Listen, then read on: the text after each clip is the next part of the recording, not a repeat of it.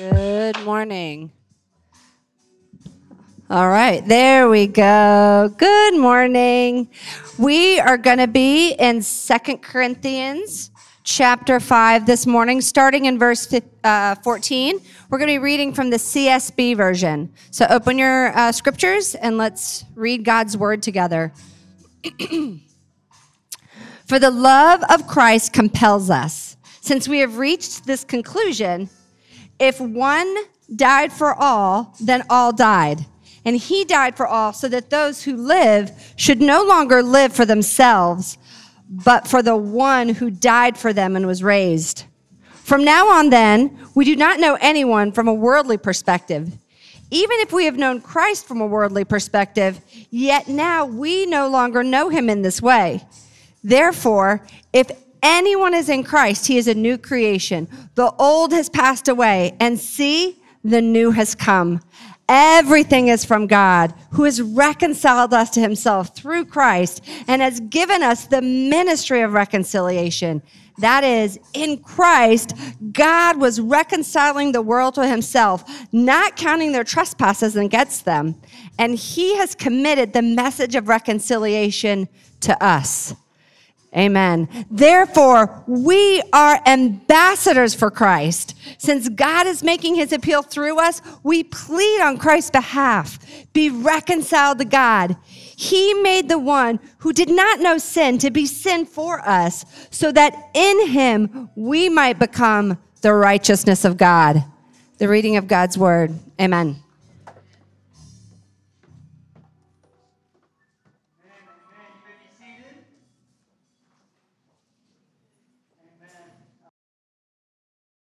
Seated. Amen. Um, it is a pleasure, it is a joy to be with you here this morning, church, um, as we wrap up our DNA series that we've been going through the month of August. Uh, my name is Trent Egbert. I am one of our lay elders here at Blueprint. Uh, my family and I have been here for about six, six and a half years now. Many of you know my amazing wife, Shayna. A lot of y'all serve my, my three kids downstairs, Ava Claire, Piper, and Nolan. Um, and as I said, it's just a joy to, uh, to sit here and to talk about our DNA. You know, we've been here for, like I said, six years, and for every year in August, we come back to these uh, fundamentals of who we are as a church and what are we about. What has God specifically called us, Blueprint Church, to in this time, in this space? And so it, it can become uh, routine. It can become something that we are familiar with, but it's a glorious opportunity to be reminded of what we have been called to. And so uh, you may have heard us talk about things like we believe the gospel changes people and people change the world. And as a church, we exist to unleash healthy people to do ministry where life exists. We define health as people who are growing in the gospel in the context of family while on mission. And we aim to create a culture of people who are gospel centered believers, where the gospel reshapes our identity. We think, speak, and live as people who have been made new. We just sung about that. And we're going to get to see that again in our text today. In the second week, Dhati spoke on responsible siblings, where we say we are family. And as family, we actively take responsibility for one another. And then last week, indigenous disciple makers. We intentionally seek to make disciples where we live, work, and play. Right? We're not a church that has a bunch of ministry and events, but rather we want to equip you to go into the areas God has already purposed you in um, to make disciples in that context. And finally, uh, today I'm going to close out our series on our final aim generous stewards, where we faithfully manage our time, talent, and treasure as resources for God's purposes. And I love this aim because it is everywhere throughout the scriptures, throughout our lives, we see these opportunities. Uh, as I was preparing for this sermon, uh, there was over 35 passages across the Old and the New that just fed my soul about this idea of stewardship. Right? You get the parables, things like the parable of the talents, where you know God, the, the owner gives one talent, two talents, and five talents, and how they steward those has a big impact on how their, their owner responds to them. Right? And you see it in the work and life of Christ. And so, as we look at stewardship across Scripture, I want to come back and just give a very simple definition. A steward is someone who manages on behalf of the owner, right? And so maybe an example of this would be a, a treasured family heirloom that's been in your, your family for generations and generations. And now that family heirloom, it sits with you, right? And yeah, you love it, you revere it, it, it has emotional value, but you know it's bigger than you. And you know it's something that you would hope to pass on to future generations. So there's this beautiful paradox of stewardship of it's not fully ours, but we get to enter into it and we get to um, uh, cherish and, and steward it. And so, one thing I want to say just right from the get go is that uh, I know this idea of stewardship may bring on some emotions of shame or guilt or, or anger, even, right? Maybe um, you're in a tight spot financially right now, and the last thing you want to hear is the church asking you to give money, right? Maybe you've been generous in the past and you've seen people um, misuse um, your time, your talent, your generosity, right? Maybe uh, from a time and a talent perspective, uh, you're really stretched for time right now. Maybe you got kids at home. Maybe you got a really demanding school or work schedule. So, the first thing I want to say, just loud and clear, is that generous stewards is not first about what you have to do, but what Christ has already done on our behalf. Amen? And so, Christ has given us everything we have. And we're going to see in our text, we are then compelled to use it for His glory. And we see this beautifully all throughout the text that we just read, that we've been in all month. So let's pray. Lord, I thank you uh, as we sung that you have given us so, so much. You have been faithful for our lives and the generations before. You are good. You are a good, good Father who does not withhold any good thing from those who love you and are called according to your purpose, Lord. Help us to see this. Help us to understand the billions of ways that you are in our lives and you are working it together for our good and for your glory, Lord. Help this sermon to be about you and about what you have done in your perfect life, your death, and your resurrection. And only then can we look at what we can then go do and what we, how we can be part of the great work that you have already started. We love you, God. We're so thankful um, that you are the perfect son, the perfect elder brother who gives us the perfect airtight example of how we should then live. It's in your son's name we pray. Amen. So, uh, as we've gone through that text, I actually want to start at the last verse that we read, verse 21, because this is the foundation on which generous steward stands. It says, He made the one who did not know sin to be sin for us, so that in him we might become the righteousness of God. I just, just because it's so important, I want to read it again. I want to put kind of the proper nouns in um, these sentences so we're, we're crystal clear. God made Jesus, who did not know sin, to be sin for us, so that in Jesus we might become the righteousness of God. Um, I'll, I'll never forget when my wife and I were in college. Uh, this great uh, Christian teacher came and spoke to us. His name was Jerry Bridges. He's since gone on to be with the Lord. He's written a number of books. I commend them to you. Uh, they're fantastic resources.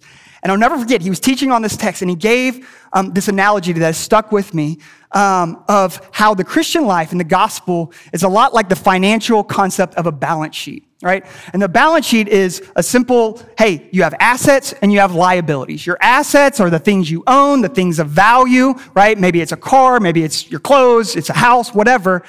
And then your liabilities are the debts, the things that you owe, the IOUs, right? The, the credit card payment coming up. And so he likened this to the gospel in that because of God's perfect standard, we have no assets to give. Because of original sin with Adam, we have nothing to give. Bible says our good works are like filthy rags, right? So we have nothing on this side of the equation. But then on the liability side of the equation, we have our sin. We have where we fall short, all of us, before the glory of God right?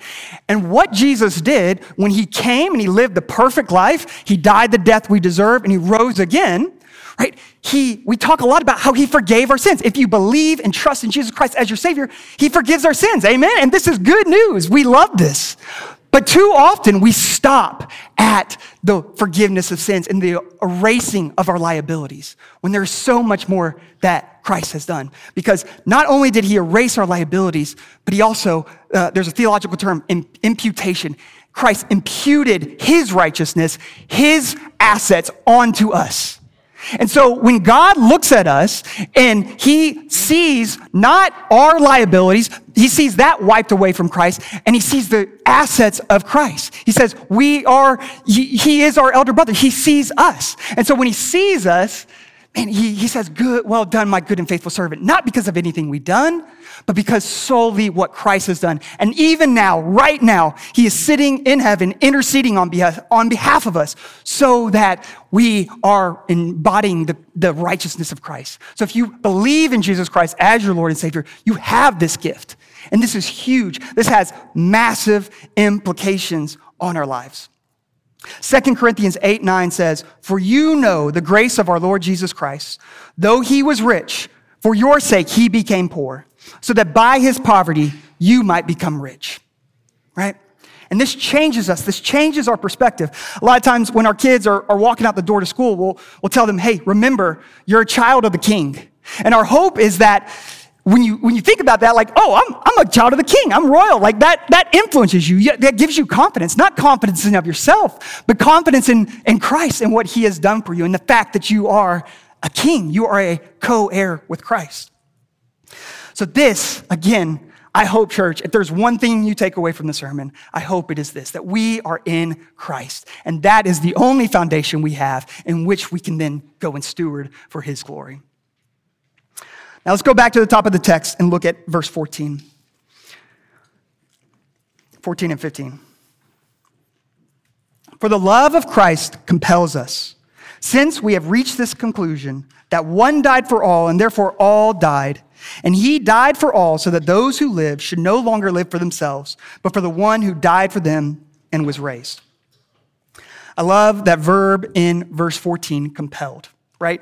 When you're compelled to do something, you don't do it begrudgingly. Um, you don't, it may not be something that you necessarily want to do or, oh, I'm, I'm so happy to do this, right? Because what's he talking about? No longer living for yourself, but for him who was raised, right? It's not necessarily something easy, but we're compelled. I, I can't remember the exact terms, but I've heard Dhati use a, a, a statement around the lines of like, you know, the, the outcome is worth the pain that you endure right? And so that's this idea of compelled, right? The Greek word is syneho, which means hold together, press hard, seize, attack, consume, grip, devote, right? These are, this is a strong word of action, but Christ, again, is only calling us to do what he himself has already done. Mark 10 45, for even the Son of Man did not come to be served, but to serve and to give his life as a ransom for many. Um, this isn't easy, and and it's also strange, right? It looks weird. We're, we're already taxed, right? Like, why in the world would you give your money to, to something else, right? And so this looks weird to the world, looks strange, but what the world often misses is that asset side of the equation. And they miss how much we have been given. Amen? And so I'll never forget, uh, Jenny and Ken Lang were sharing a story at our city group one time about a trip they had made, uh, and they were visiting a vineyard. And these farmers were telling them about, you know, how these grapes grow. And, you know, there were some beautiful analogies of like, the roots grow so deep that there's not even a need for water. And so, of course, this this reminds us of uh, John 15 remain in me and I in you. Just as a branch is unable to produce fruit in itself unless it remains in the vine, neither can you remain in me. Right? And so we see again this picture, it all rests in Christ. But there was another kind of aspect to this analogy that really stood out to me. And these farmers told him, and it's actually the best grapes are the ones that grow closest to the vine. Right? And what I thought was so amazing about that is because a number of times in, in scriptures, especially in the Old Testament, for example, Nehemiah 10:35, we will bring the first fruits of our land and of every fruit tree to the Lord's house year by year. Yes, God is calling a lot of us. He's calling us to give our first fruits. But again, those first fruits are best that we have to offer are the ones that are closest to Him, are the closest to abiding in Him. Let's look at verse 16. From now on, then, we do not know anyone from a worldly perspective. Even if we have known Christ from a worldly perspective, yet now we no longer know him in this way. See, stewardship, like I said, is everywhere. It's in our lives, there's opportunities, it's, it's in the church, it's in scripture. Um, and one thing about stewardship is if you really buy into this idea of, man, everything has been given to me, Christ has done it all, therefore I am compelled to go use it for his glory, it changes our perspective and it creates an eternal perspective. And it's not just an eternal perspective in the sense of like, oh, one day all things will be perfect. But no, it changes our attitude for the here and now, for the daily nitty gritty details of our life. Um, Tim, Tim Keller says this so well. He says, The Bible says this material world was created by God, and He is going to renew it, and it is going to last forever. Those who believe the Bible have an attitude toward this material world, toward the, the basics like food and drink, toward the body, toward this material creation that is more positive and more hopeful than any worldview could possibly afford. See, if the purpose of salvation is not the escape from material creation, but the renewal of material creation, the purpose of salvation is not to get us out, but to renew what we are in. And then not only forgiveness of sins and not only salvation of the soul, but fighting poverty, fighting disease, and fighting hunger is part of God's agenda. So to be called by Jesus to live out the gospel of grace and of a new world coming, the world we want under the King, it is different. Oh, it is different. It's not just morality. It's not just being good. It's not just pardon. It's not just going to paradise. It's different. It is so world affirming. It is so you affirming. It is so affirming. It is so radical, right? This is a radical life that we are called to. But again, we do it all based on what Christ has given to us. Verse 17, therefore, if anyone is in Christ, he is a new creation. The old has passed away, and see, the new has come. We sung about this multiple times today because this is a glorious truth that I think, especially if you've grown up in the church, we can, we can be desensitized to it. We can move right past it. Another way the Bible talks about this, you know, old versus new, is, is death and life, right? And, and just think about that for a second. Is there anything more opposite in this world than death and life? Right? Like those are two completely different states of mind and states of being. And so going back to our analogy of the first fruits, like, of course, if we're dead, like we can produce nothing. So again, it's a constant reminder that all we have, everything is from Christ, and we are then compelled to use it for his glory. Verse 18 everything is from God, who has reconciled us to himself through Christ and has given us the ministry of reconciliation. Um, again, we, we see this key word here at the very beginning of the verse everything, right? Everything is from God.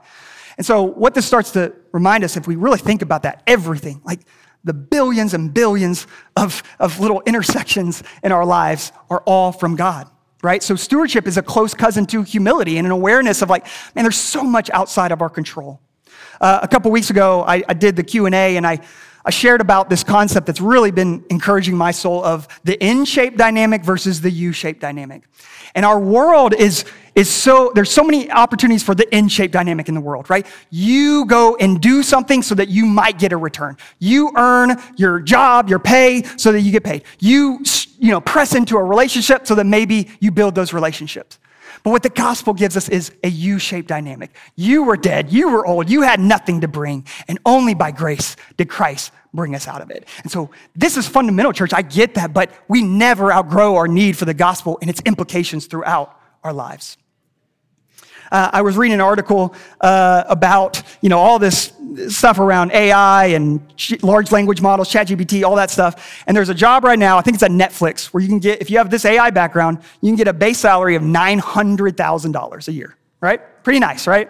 And you know, before maybe a couple months ago, the average was around 135. Still, still not bad. Not, that's good, but uh, but nine hundred thousand dollars. So if you have a nine hundred thousand dollar job, you're feeling pretty good about yourself, right? Hey, uh, look at me. You know, I'm doing this. But just slow down and think about all the little things that had to, everything is from God. Think about all that that had to come into the right place for you to be able to get that job. Think about the family you had to grow up in, the job, the, the school you had to go to. Just think about the fact that, man, if you were maybe born 10 years earlier, like you would have missed this whole thing, right? So that's just a small, like we get a tiny glimpse of how God is sovereign and how he's working all things together. And that is what is true. We are called to steward everything. Not even, like, that's why we kind of bucketed it in into time, talent, and treasure, because we think that encompasses the things that we have been given to then use for his purposes. Right? And scripture talks a lot about money. There are over 2,000 verses about money across the word, almost twice as many as faith and prayer combined. And I thought this was interesting 40% of Jesus' parables are about money. And I think, you know, the, the point of money is not money in itself, because again, go back to that parable, the, the, the steward of the talents, right? he gave the one two and he gave the one five. They both doubled it. And he said, Well done, my good and faithful servant to both. It wasn't like, Oh, no, five, you, you're really the well done one, right? So it's not about necessarily the amount and the act that it's, I think the reason God talks so much about money and scriptures talk so much about money is because it's such an easy, clear indicator of what our treasure is, right? And if we really sit down and we look at that, and maybe you throw in your calendar too, and, and where are you spending your time? It's so easy to, to see, okay, this is really what I'm investing in right? And scripture talks about this, Matthew 6 21. For where your treasure is, there your heart will be also. Let's look at verse 19. That is, in Christ, God was reconciling the world to himself, not counting their trespasses against them, and he has committed the message, message of reconciliation to us. Um, see, reconciliation, it's an economic term, right? It, it means to have an account for everything and its purpose. It's kind of what we've been talking about of like God is sovereign and sees all these things. And what biblical stewardship really exposes is the difference between our economy, our world's economy, and God's economy, right? Our world will value maybe efficiency and profits and busyness and, you know, influence and, and all this, right? But I'll never forget, uh, many of you guys know the name Chip Dodd. He's been here a number of times. And he used this great thought experiment. He was like, you know, Jesus could have, in his ministry, showed up into a city and be like, hey, everybody, I'm here. Why don't we get everybody needs to be healed, like lined up on this wall? I'm going to grab something to eat. I'll be right back. And then shows back up. All right, everybody's good. Bzz, y'all are all healed. Appreciate it. You know, like and subscribe. I'm out. I'm going to, you know, go to the next town, right? But no, what did he do, right? He, he slowed down. He entered into relationships, right? He wait, he stopped for the woman who grabbed his garment. He waited for the one leper out of the 10 to come back and worship him, right? So God's economy is different than our economy. God sees all these second, third, fourth, fifth, sixth order consequences perfectly and is, as our text says, reconciling them to himself. And this has some glorious implications because we, when we enter into this, when we have our liabilities removed because of the grace of Christ and we have the assets imputed to us, we get to enter into this. Uh, Dhati used this great analogy a while back of uh, the Oceans movies. I forget all the numbers, but you know there was this idea where you have all these thieves and they're doing the, and they were good thieves, right? Like we, we like these thieves. They're like the good hero people. And um, and but you know they all had these side hustles. They all had these little things going on. And the main character, um, I'm drawing a name. What's his name? Uh, George Clooney. Someone said it. Um, you know, he's like, hey guys, give up your side hustle. I got a big one. I got a heist that's going to end all heist, right? And that's kind of what God is calling us to, right? He's like, hey, give up your side hustle. Give up that YouTube channel that's not really doing that well. And like, come and be part of something great. That, that was maybe low. I apologize for that. But, but, you know, it is true, right? No matter what it is, like, we are called to something so much greater. Uh, I love the way Paul Tripp puts it in one of his books. He says, we were never meant to be self focused little kings ruling minuscule little kingdoms with a population of one. The mistake that we have made is that we have shrunk Christianity to the size of our own lives. We have taken God's grace and wisdom as an invitation to a better marriage, a better relationship with children, a better extended family life, better success at work, etc., cetera, et cetera. And there is a way that God's grace does invite us to all those things. But here is the point God invites you to so much more. God's grace invites you to be part of something that is far greater than your boldest and most expansive dream. His grace cuts a hole in your self built prison and invites you to step into something so huge, so significant, that only word, one word in the Bible can adequately capture it, and that word is glory.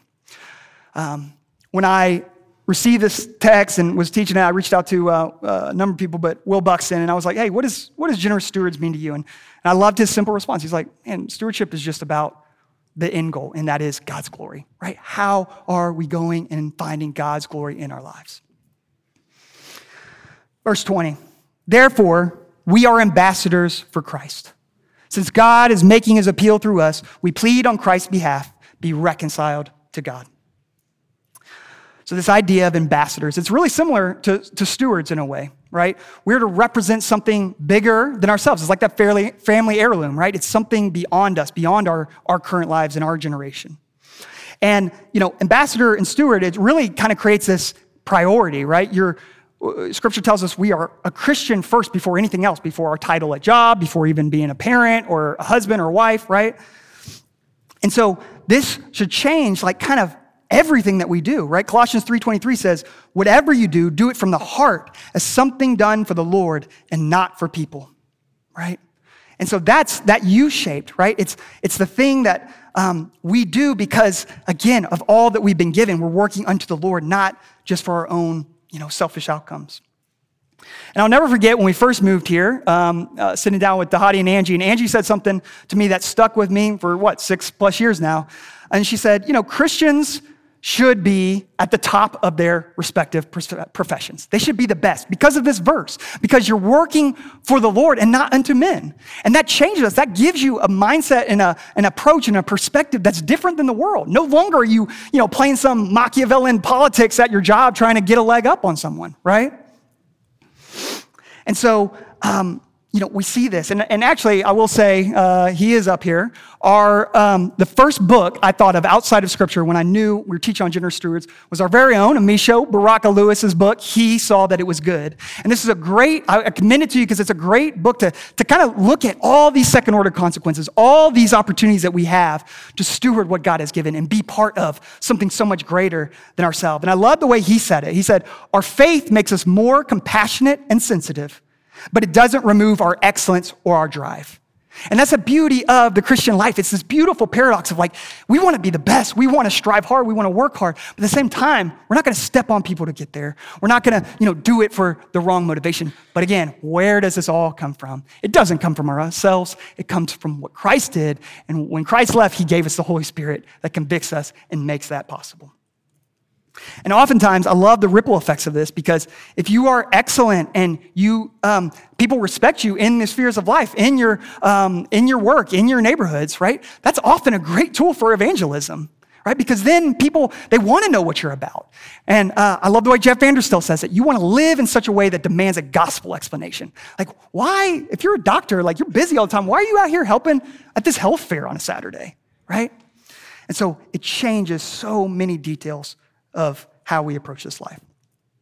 So, as we start to wrap up, um, a question we often ask around this topic is how can you intentionally invest your time, talent, and treasure to cultivate greater relationships with God, our family, and your neighbors?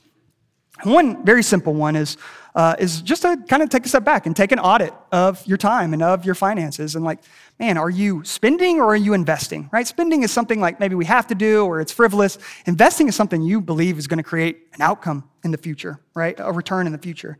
Because sometimes stewardship is about giving and, and, giving more, but a lot of times it's about removing the barriers that inhibit us from, um, from being good stewards, right?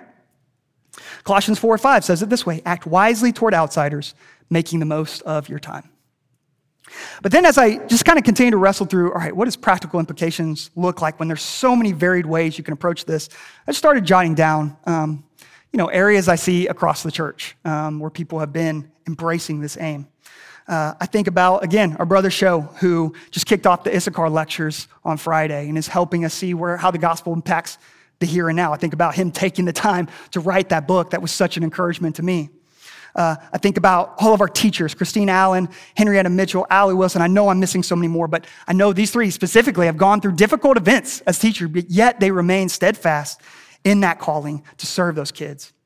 I think about the Messinis and, and going through the membership process and just seeing a need for worship and, and instantly stepping in. How can I serve? Think about Jack and AJ Bjork um, sacrificing their lives to be missionaries overseas. Uh, think about Jenny and Ken Lang constantly opening their home for fellowship and opportunities to, to talk about Jesus. Uh, I think about Tara Schloss, who is literally the definition of a generous steward, constantly giving of herself for the good of others. I think about Monica's leadership and Caleb Goldmeyer recently stepping up downstairs in Hello World to, to prep ahead of time and, and really think about how do I teach these kids the gospel? How do I really bring it down to their level so that, man, they understand these rich, rich truths? I think about one of my fellow elders, Chris Duncan, who's relentlessly looking for ways um, to steward his businesses uh, for the kingdom. I think about our brother Darren Jones, who uh, is often here hours after service, waiting to lock up solely so people can fellowship and be prayed over and enjoy that time together, despite us telling them it's okay, you can go. I think about Christine White, Erica Wigfall, Ditson Noel, so, so many others who year after year have served on the various ministry teams, Hello World, Worship, Crew. I think about last week, Lonnie, Ernesto, Isaac stepping up to lead and serve us in the men's gathering, right? I think about the Japan and Kenya teams sacrificing weeks and months this past summer to go and, and evangelize in those areas. Uh, I think about Eric Wilson, Lee Deneen, who you know, have taken what the world would say maybe is less prestigious, less demanding jobs with a primary intent to better give to their family and serve their local church. And I can, I'm standing up here today saying how much of a personal blessing those two men have been because of that margin that they have created in their own lives. Think about David Crockett, who started ministries to evangelize Atlanta. Think about our own pastor, Carly, who, as he's mentioned, right, didn't really want to move here, right? He was, he was doing good where he was, but wanted to empower his wife to steward her gifts that the Lord had given her. And even then, when coming here, you know, maybe some, some more comfortable options, but here leading us, serving us. I think about our brother Justin Bruce stepping up to lead SALT, our college ministry. Think about Aaron and Nafisa Charles starting a new city group in West Atlanta, seeing that need. I think about our brother Josh Boyle, who just recently, last couple weeks, like stewarding the gifts and the skill set that he built up through college to, to help improve the operations and the processes within the church. I think about Mitchell Dugan, who in innumerable ways over years and years consistently shows up to serve in whatever area is needed. I think about my brother Corey Brown and Dhati, who, you know, said no to maybe an easier job, a more comfortable job, because they felt that burden of, man, I wouldn't be stewarding the talents that God has given me if I go this route. I think about Luke Wells, who I remember doing his membership interview and just saying, yeah, I'm going to step up. I'm going to be a group leader in SALT because, man, it's been such a big impact for me. I think about our Sandy Springs City Group helping out Thomas when his apartment burned down. He lost everything he had. And then Kelechi had given him a place to live. And I think about really the vast majority of our own members who um, have stepped up and given sacrificially of their time and their treasure when we've been in a tight spot from a volunteer and financial perspective. The list literally goes on and on. I had to stop because you can see I'm probably already going over it on time. But like, amen, amen, amen. The, the point is that, man, like we do embody this, this aim as a church. And I am, it is a privilege, it is an honor to serve alongside y'all as we, we truly make this reality. So, as we conclude not only today, but our DNA series for this year, I want to remind us of some phrases we often use. The gospel changes people, and people change the world. We don't see more transformation because we haven't been more transformed by the gospel. We need to cultivate our hearts to love and follow God above all else. We say the church is not like family, it is family. We say disciple making is not a ministry of the church, it is the ministry of the church. And we say stewardship is not a subcategory of the Christian life, it is the Christian life. Our passage in 2 Corinthians 5 has reminding us that all these things do not rest on our own ability, but they rest on Christ's perfect life, perfect death, and resurrection. And I love the way Tony, Sum, Tony Evans, pastor, he, he summarized this text in his commentary. And he says, By his glorious grace, God offers human beings the deal of a lifetime. Amen. So leave behind your side hustles and join into the greater heights that God has called us to and is reconciling all things to himself. Let's pray. Lord, we thank you uh, that it all rests on you. Um, when we sit in that, when we think about that, God, it is truly humbling to think about all the countless ways um, that you have made a way instead of, um, in, in spite of us, honestly. And so, Lord, would you just allow us to walk in that humility, walk in that mindset, and truly understand that all good things are for you. And we, it is a blessing. We are compelled then to steward it for your glory and be part of something so great that you have called us to. Help us to sacrifice our own little kingdoms for something so, so much greater. We thank you for your son, Jesus, and all that he did to allow this. Thank you, Lord. It's in your son's name we pray. Amen. All right. So now, as we've been closing out these sessions, we are going to enter into a time of Q&A. Jenny is one of our Titus 2 women and also a longtime member. What, 10 plus years? Oh gosh, uh, January 2012. So what does it have? I'm not good with math. yeah, yeah. It's like 10 plus years. Yeah.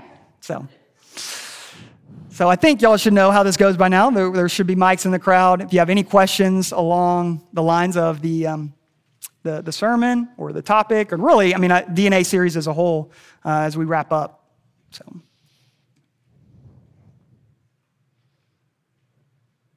We got one.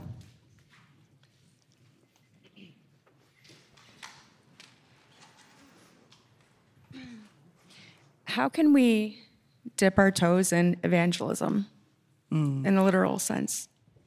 Oh, that's a great question. Um, so I would say we all have neighbors, right? So I call neighboring the lowest hanging fruit in evangelism. And um, and there's a reason that God calls us to love him with all his heart, soul, mind, and strength, and then love our neighbor as ourselves. And so I just think to start, figure out how you can be intentional with your neighbors. Know their names, know their stories, and not everyone on your street. Like, don't, like, I think sometimes in our Western evangelical culture, we think, I have to reach everyone with the gospel tomorrow. When it's like, I have probably three families on my street that they are my people. And I invest in them. If they ask me to do something, I hang out with them. If they open the door for me, I walk in it because I want to invest in that relationship. And so I think if we start um, not so big, but start who is who lives next door to me? Who, who, are the people that i have a natural connection with? Maybe not on your street maybe in your work but but start with a small number of people and invest in them and realize i think we have to be honest uh, in our culture today. We don't live uh, in a christian world anymore. We are kind of post-christian. So it takes time uh, I'll tell a quick story. I told this at the Issachar lectures uh, on Friday, but my next door neighbors are dear to me. I have been investing in them for eight years. And um, they've actually been to the church, not in here, but we had a Christmas event and they brought their fire pits and they hung out with our people and they think uh, that our relationships are, they know our relationships are different. They've said that to me. Orkan, my neighbor, specifically said that. So we were over at their house, myself uh, and Allie Wilson, and we were hanging out we were uh, working on a, a, a, service project together that our families were going to do. And I, I kept telling Pia, hey, I have Bible study at 7.30. Like, I got to get home. And, you know, she brought out cheese and snacks. And at that point, we were committed. I mean, it was mm-hmm. like, okay, so what do we do? And she's like, well, just have Bible study here. And I was like, oh, okay with your muslim husband do you want you want me to have bible study here mm-hmm. and uh and and they're like yeah so they uh, boil up some like Turkish dumplings and Pia makes the sauce. And we had Bible study at their house. And I, am willing to say for those that were there, because there were other people in this room that were there, it was amazing. Mm-hmm. And at one point, Orkan looks at me and he says, So you think I'm going to hell, huh? Mm-hmm. And I was like, Oh, okay. So, uh, and Sandy Johannan goes, Orkan, that's not for Jenny to decide. And then Allie goes, that's why we follow Jesus, is because we don't have to make those decisions. He's the one that, and y'all, we had, I mean, I didn't leave there till 11 o'clock. And I stayed a little bit later just to debrief with them. And they were like, that was amazing. I mean, they had so much fun. And so they're like, I love having conversations. And Orkan's like, I can't believe in something that only has one way. Like it's very narrow minded, but he felt free to tell us that. Um, and I wish I could tell you that was like my first interaction with them. We were talking about the gospel. That took eight years of late nights and hanging out. And they lived in my house for a week while their house was being remodeled. I mean, I have invested heavily for eight years mm-hmm. to see them now thinking more and more about this relationship with Jesus. So I think, and it started with a glass of wine on my front porch eight years ago. So I think we have to have that kind of long term perspective. So ask the Lord, Lord, who are the three? And if you need to, just one. Start with one. Who is the one person or family that you're going to have me invest in so that I can be that ambassador, bringing the message of reconciliation to those people? Because y'all, even if we each reach one, it's going to change the world. Yeah. And, and, and that's why I love Blueprint is because we are committed to living that kind of a lifestyle.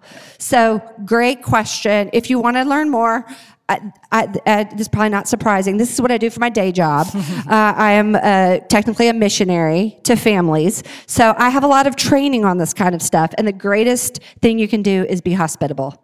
And, and we see that all through the Old Test or the New Testament, right? In Romans, Romans 12, I think. Be hospitable. Mm. Entertain the stranger. That's what it means. Not entertaining, like making all pretty and fancy and everything, but loving on the stranger. That's what hospitality is. So anyway, sorry, I get a little excited about that. so if y'all want to talk anymore, do a class. I love teaching people about how to live for Jesus. Amen.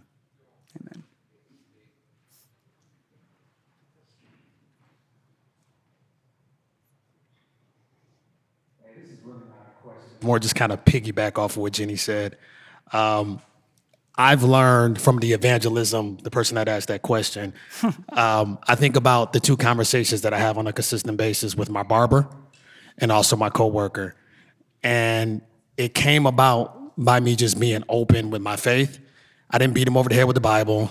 I didn't try to share 16 scriptures with him. I just, just me being open and talking about Christ.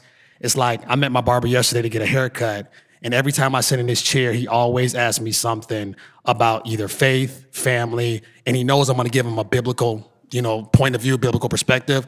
But I like what you said about investing in that relationship. And when they know you're a Christian, you may not have a Christian conversation with them every single time you meet with them, but topics will come up. They will definitely come up, and it gives you an opportunity to share with them a biblical perspective on whatever topic they have a question about.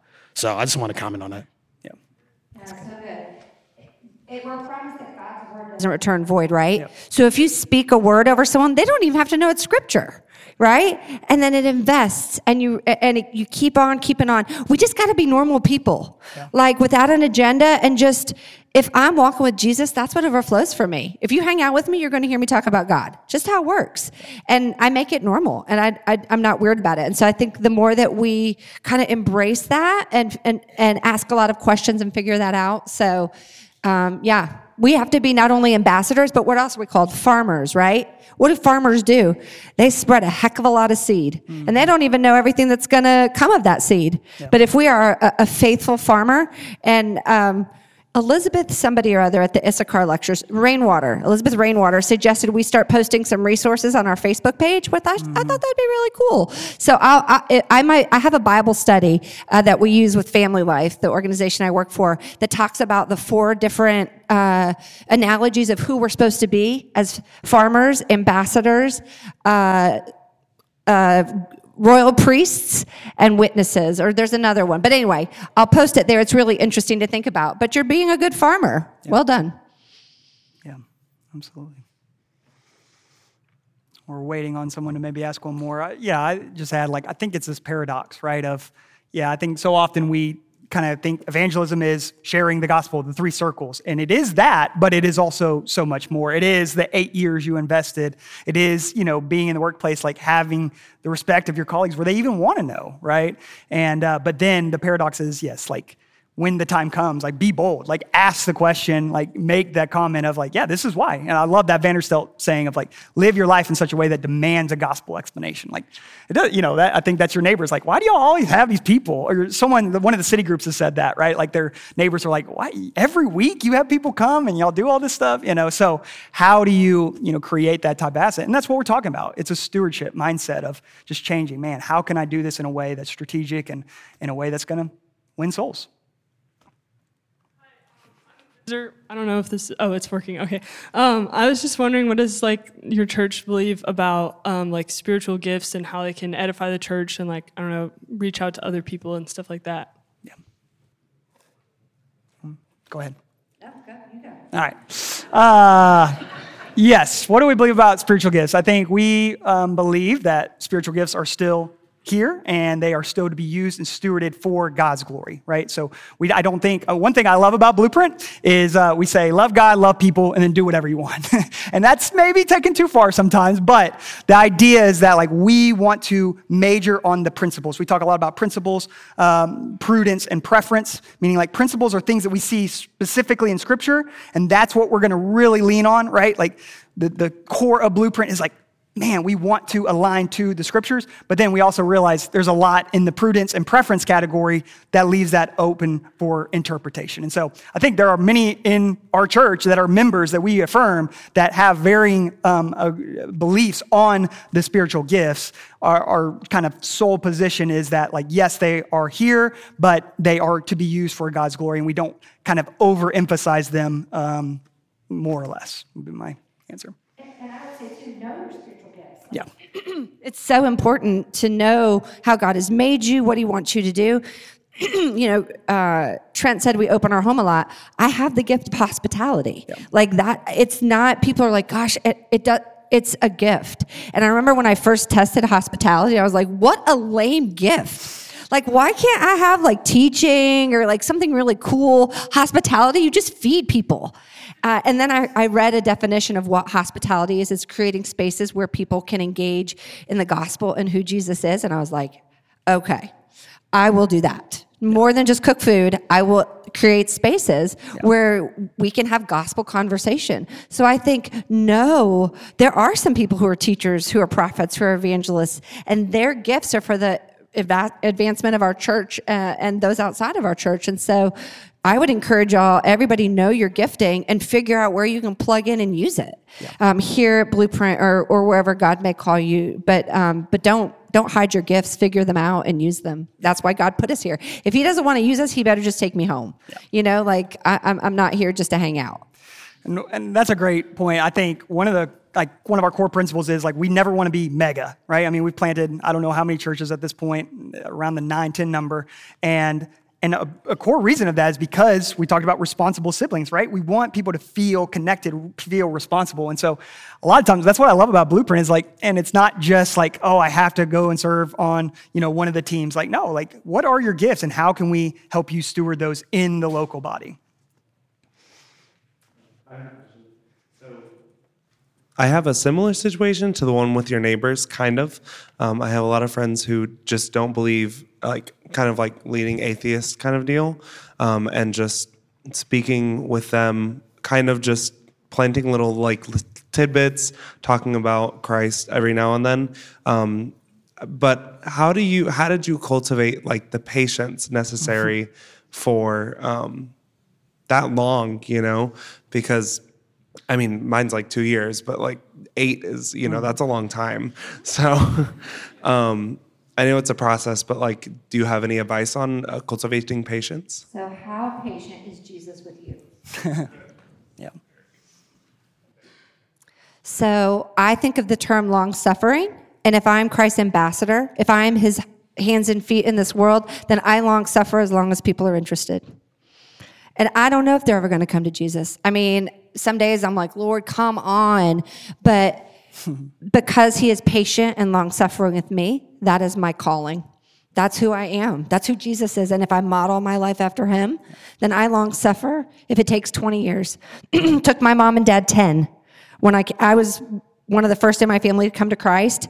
And I mean, I thought they would never come to know Jesus. They were just baptized in their 70s two years ago. Mm. And so, yeah, so we are called to be those people. So I hope it doesn't take 20, but it could. And so you just keep going back to Jesus and saying, Give me the patience, give me the opportunities, change their hearts, Lord. And I think the more that I release myself, I think being a professional missionary for so many years, I had to hand in statistics of how many people came to Jesus.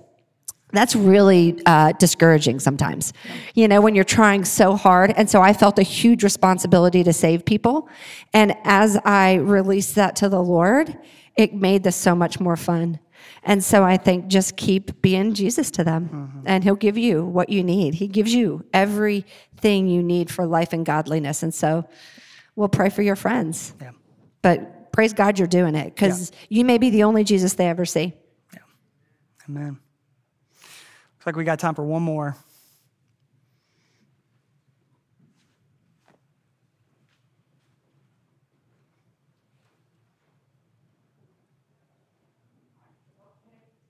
Um, I like talking on the mic. Can you hear me up there? Can y'all hear me?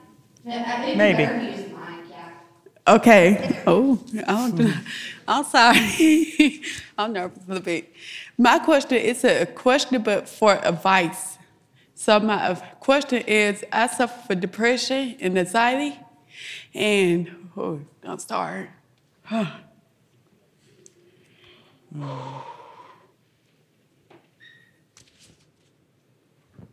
Mm, I'm sorry.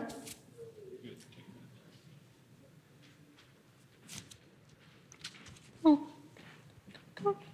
Okay. I suffer from depression and anxiety.